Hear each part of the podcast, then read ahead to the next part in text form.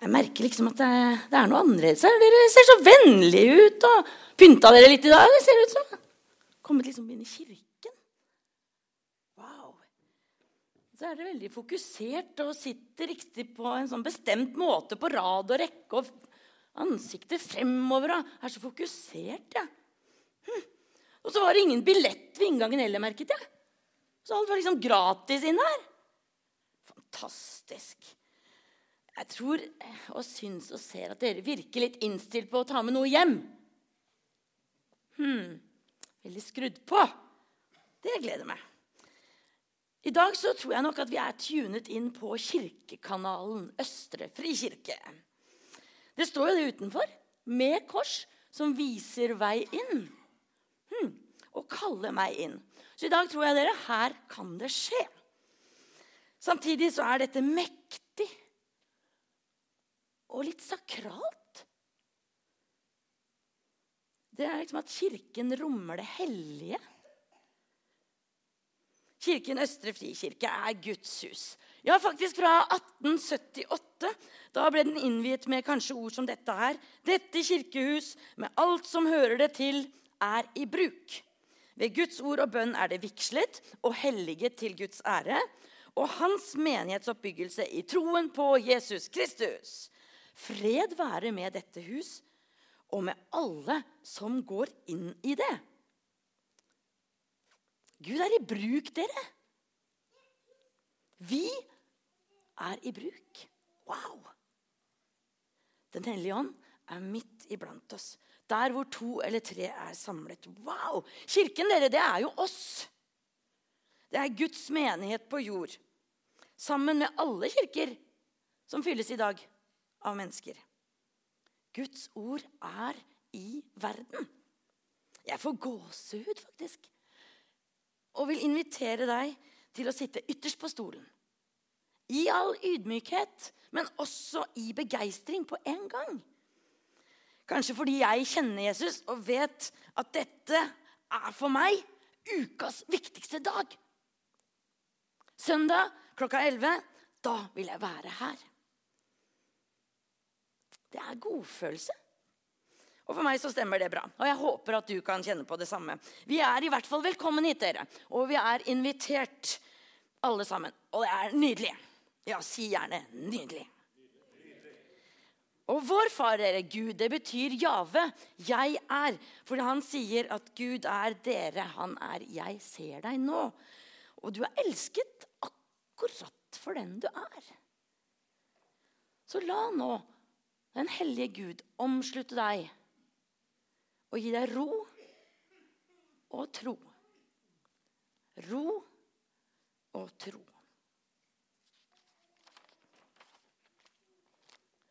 Selv om jeg går her til vanlig, så er dette øyeblikket nesten Var nesten, da. Som å være turist i egen by. Følg meg litt. For der går vi innom kirker, ikke sant? Så nå ser jeg lysgloben vår, da foran. Og jeg kjenner akkurat som jeg er på ferie, at jeg har lyst til å tenne lys. For alle jeg tenker på. I lysgropen. Som Gud kan bli minnet om.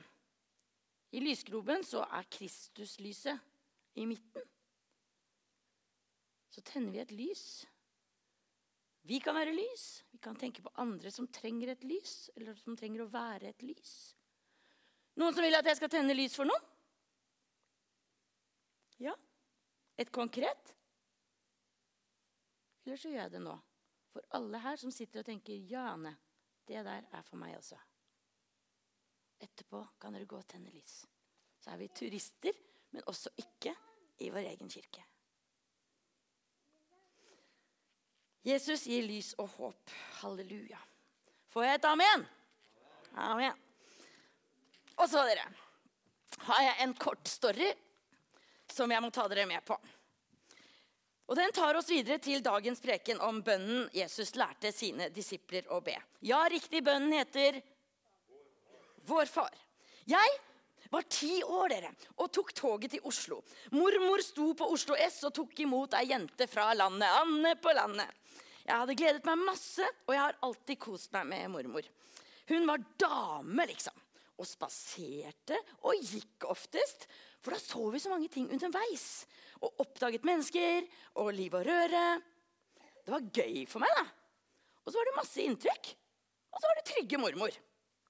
Vi koste oss sammen. Og mormor ja, hun var morsom og pratsom. Og noen ganger var jeg litt flau når hun snakket veldig mye med folk i kassa i butikken.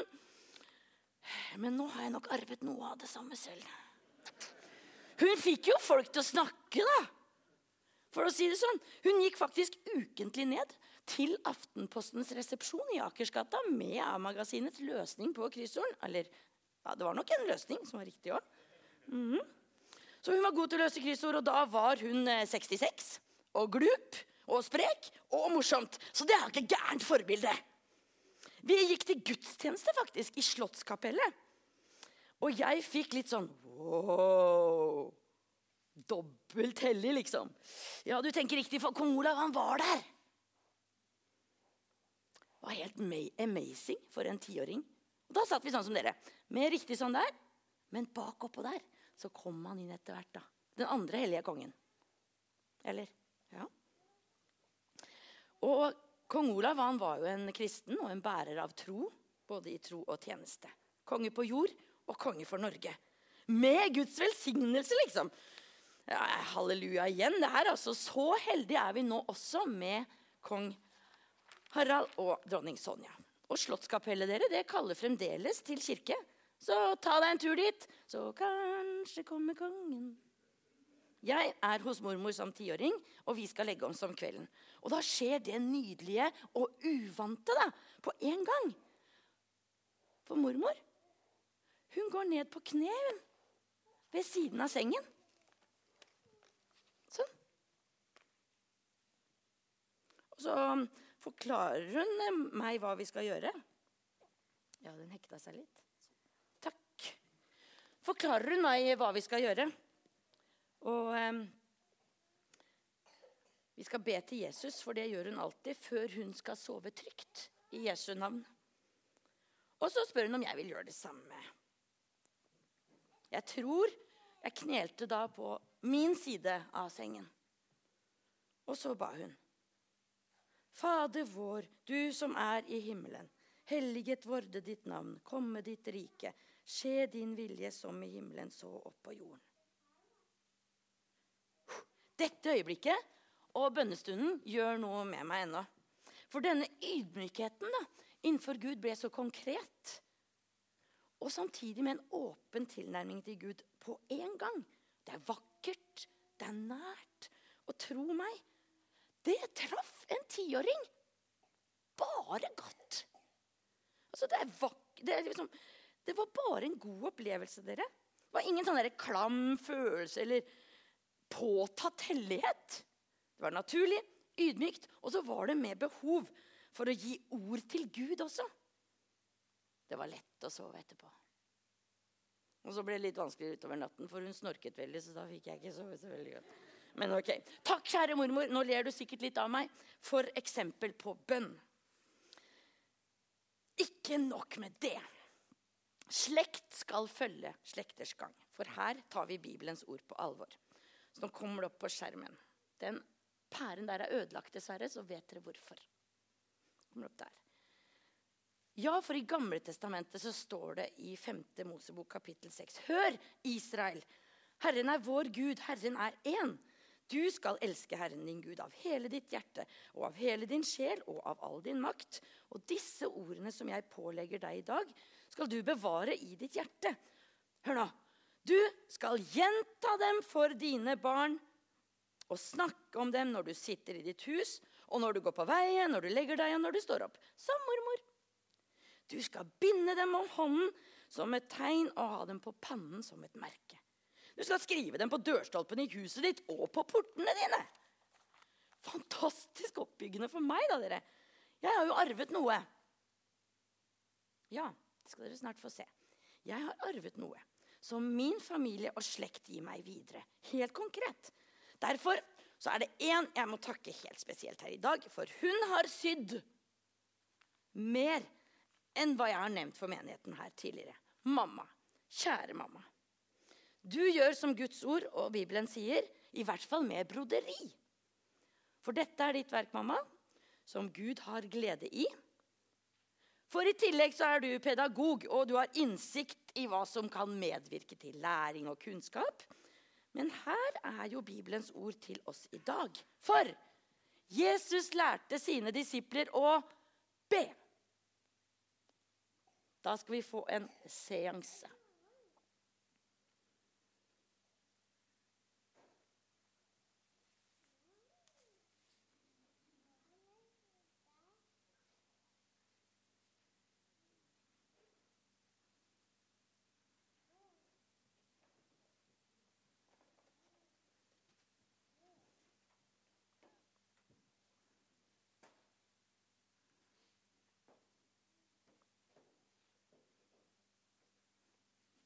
Nydelig. Takk for hjelpen, family.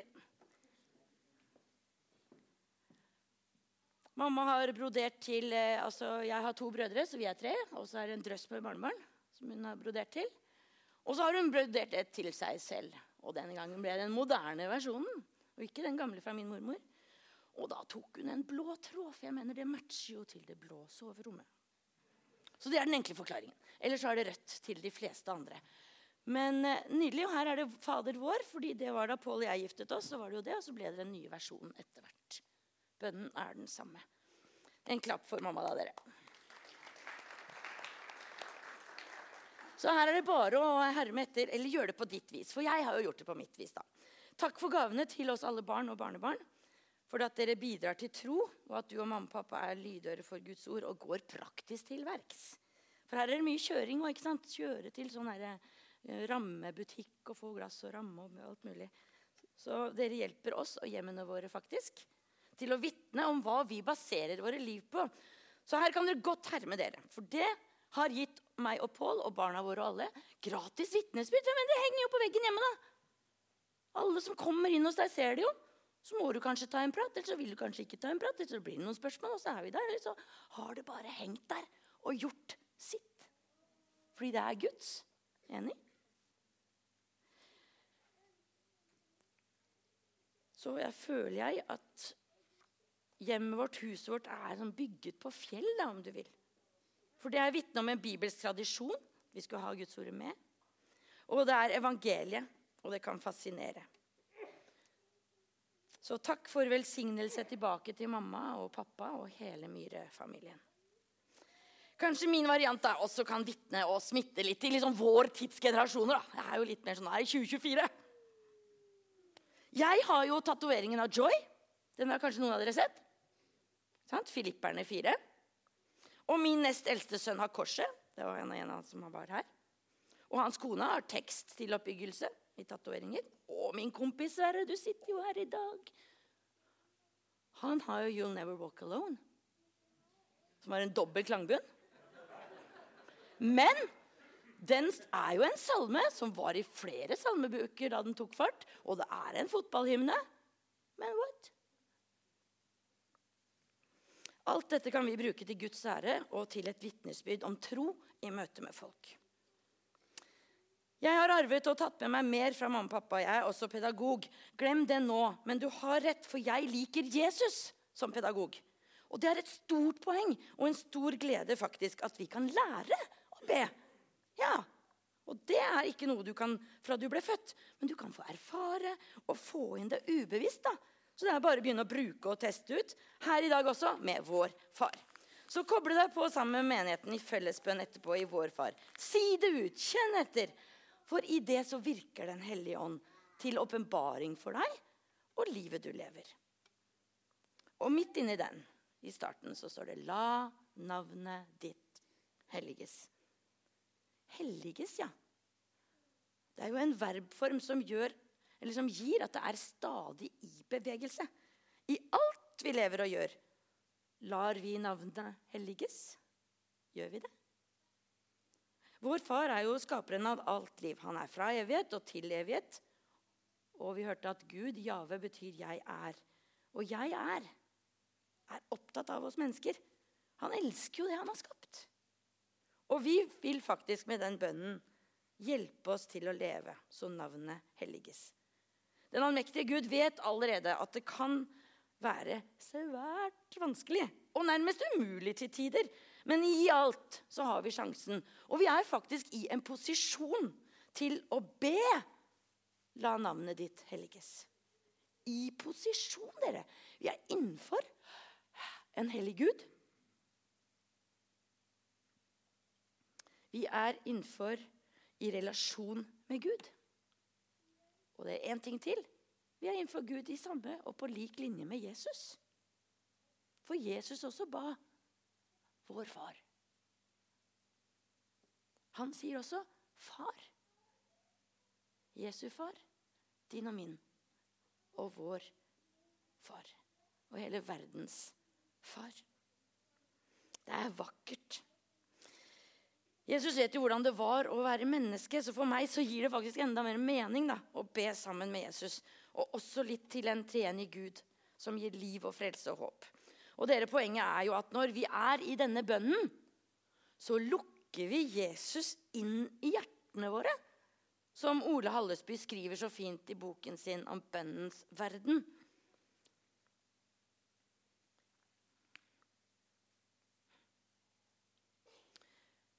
Og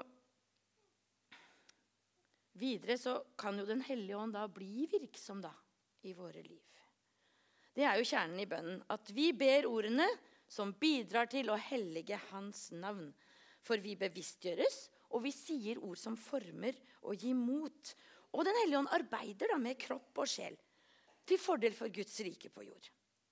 La din vilje skje på jorden som i himmelen. Så akkurat som alt er bare godt i himmelen, uten synd, uten sorg, med bare glede og forløst liv, så skal vi forkynne vår far ut i verden. Ingenting er jo avhengig av deg og meg og oss. Nei, det er ikke avhengig av oss. Men det går vel litt fortere, da, dere. Det innbiller jeg meg. Hvis Guds rike skal bli synlig midt iblant oss, og vi skal kjenne Hans herlighet, sier Bibelen, ja, da da har jeg lyst til å snakke litt sånn høyt på trikken og kanskje ha vår far i alle rom. Nei, jeg vet ikke. Men da har jeg lyst til å gå i kirken på søndager og la viljen hans skje. For bare sånn kan jeg ha et fullstendig liv, i hvert fall. I Jesus, med Jesus, på jord, for alle. Så, så mennesker kan begynne å tro. Ro og tro. La riket ditt komme. Ja, vår far har jo evighetsperspektivet. Og det går aldri av moten. Det har vi kanskje skjønt litt med min mormor. Og, ja. og det er troens mysterium. Troens mysterium, for det er stort. Er det vanskelig å tro, dere? Eller er det enkelt å tro? Jeg anbefaler vår far til deg og din tro. Og det at det er et mysterium, det gjør at jeg kan dele min troserfaring med deg at for meg så gir det meg relasjon til Gud som jeg lever mitt liv ut ifra. Ok, Så er vi den evangelisk-lutherske kirke. Og Martin Luther har gitt oss noen pedagogiske grep holdt jeg på å si, hvordan i verden var, som ligger i det når jeg går på kne ved sengen, eller når jeg folder mine hender, eller når jeg bare går og ber vår far. Martin Luther forklarer de tre bønnene våre i Vår Far i himmelen. Og det første sier han at Gud innbyr oss her kjærlig til å tro at han er vår rette far, og vi hans rette barn. Så vi trygt og med full tillit kan be til ham, slik som gode barn ber sine kjære foreldre om noe. La navnet ditt helliges, så sier han at det er. Guds navn er hellig, og vi ber her at det må bli stort og hellig blant oss. Det skjer når Guds ord blir lært klart og rent, og når vi ærer Guds navn i ord og gjerning, og ikke søker ære for oss selv. Andre bønn la ditt rike komme. Vi ber her at Gud vil la sitt rike komme til oss og til alle folkeslag. Så vi tror Guds ord og lever med ham både her i tiden og siden i evighet. La din vilje skje på jorden slik som i himmelen. Det er Vi ber her at Gud må bøye vår egen vilje. Så vi gjør hans vilje med glede og legger alt i vår himmelske fars hånd. Og vi ber at Gud vil bryte alle onde planer og all ond vilje, så Guds gode vilje skjer på jorden som i himmelen. Så dere, hvor ofte skal vi be, da? Hvor ofte skal en kristen be? Skal vi snakke med Gud og kommunisere med Gud hele tiden, eller bare litt? Kun i kirken, eller ved sengekanten, eller over sykkelstyret som jeg gjør på vei til jobb? Kan det være ok med sporadiske bønner opp? Ja. Ja. altså For meg så er han der oppe. Det var en sånn måte å snakke på. Hvor alt er fint. Hva om vi lever i bønner? Alt fra at andre har bedt for deg også, i lang tid. Så til at du nå ber. Her og der. Litt nå, litt da. I butikken, på gata, i bilen og når du sitter bom stille et sted. Å be ditt vår far er allmennkunnskap, sa man før. Du skal kunne ditt Fader vår. Du skal kunne ditt mer enn Fader vår. Ja, sånn Allmennkunnskap som satt i ryggen. Jeg tror faktisk at jeg er så voksen at vi hadde vår far i klasserommet vi, når jeg gikk i fjerde klasse. Og hvis ikke det var det, så ga frøken, som vi sa, sang vi en salme. Mm. Det er en allmennkunnskap vi har med oss. Kanskje det også er lettere å koble andre på hvis flere kjenner til det. Uansett så kan denne bønnen plassere oss i en sånn sammenheng, da, en kulturell sammenheng. Fordi det har vært og er en kristen tradisjon i Norge. Ja, Helt tilbake til årtuseners, dere. Med kristningen av landet vårt og kristendommens inntog. Dermed så skulle vi jo tenke oss da at da har vi hatt eh, plenty med tid til å få alle med i bønn og vår far som daglig bønn.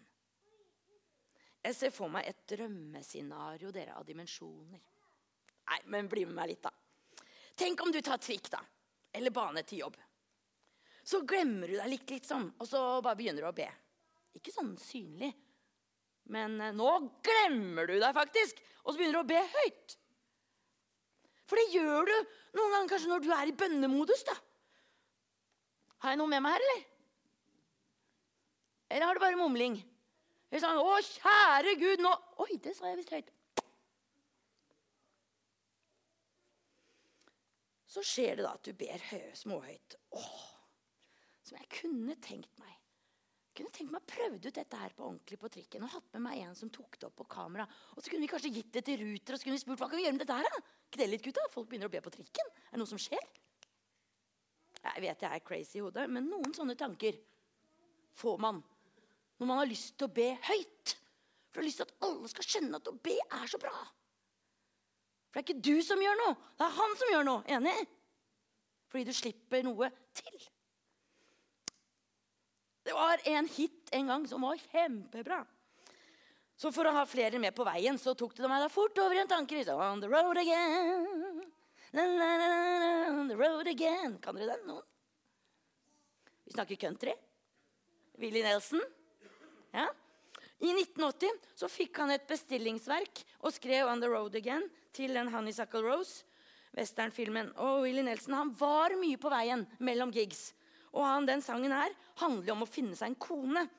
Og den blir en hit. Og det er hans mest gjenkjente låter. Og den kom opp på Billboards og var på 20.-plass kjempelenge.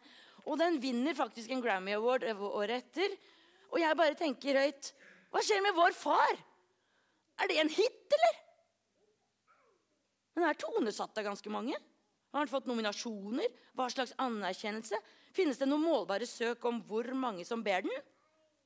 Og derav gir den mer verdi? Ja, vesentlig, dere. Denne hiten gir jo alt vi trenger, da. Og det tror jeg du er enig med meg i. Og det gir oss frimodighet til å bruke den mer. Dele den mer og gi den videre. Så kjapt innpå nå, i en overgang til en slide. Del med den ved siden av deg. Hvem er det du kan be Fader vår sammen med i nærmeste framtid? Så får vi opp undersøkelsen. Hvem kan du be Faderen vår med i nærmeste framtid?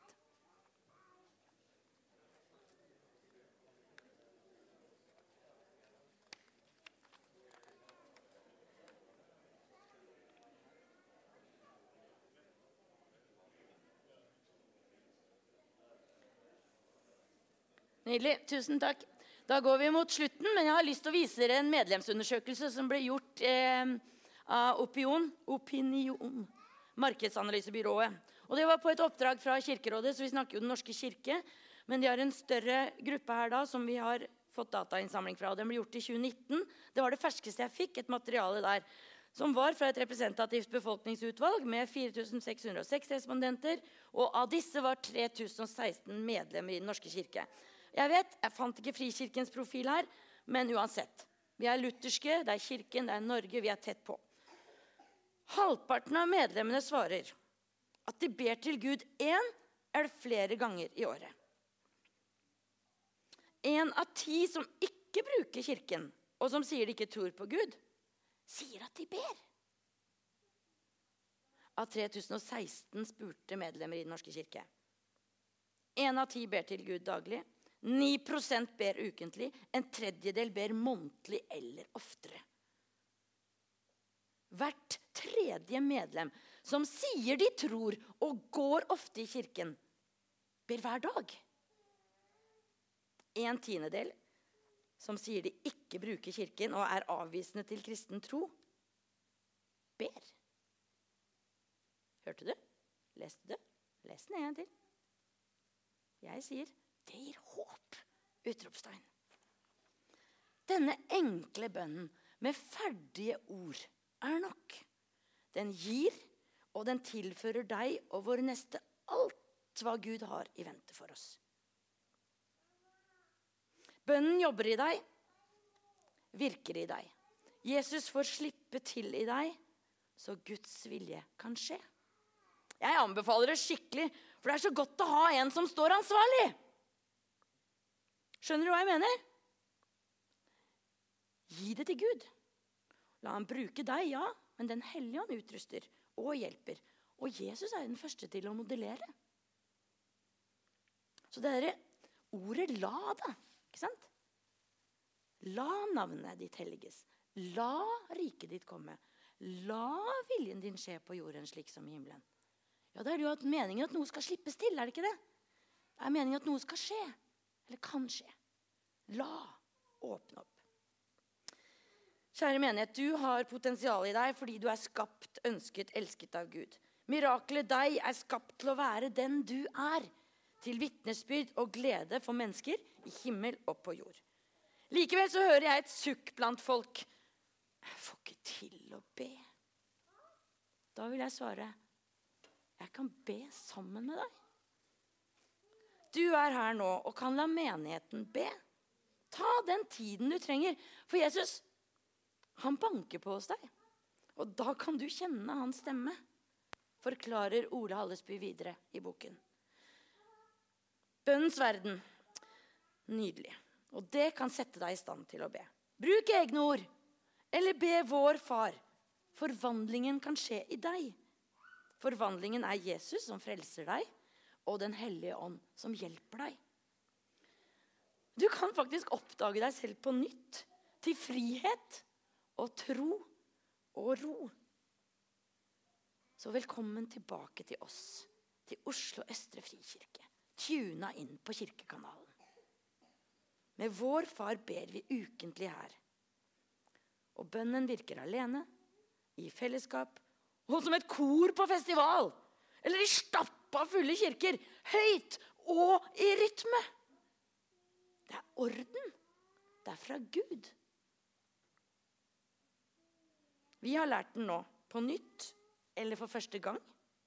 Fordi Jesus lærte den bort og disiplene ja, de tok jo kallet da, og misjonsbefalingen med ordene som lærer dem å holde alt det jeg har befalt dere. Så i dag ber vi fortsatt. Vår far la. Vår far la. Vår far la. Jeg ber, la det bli din bønn også. For Jesus banker på hos deg. Amen.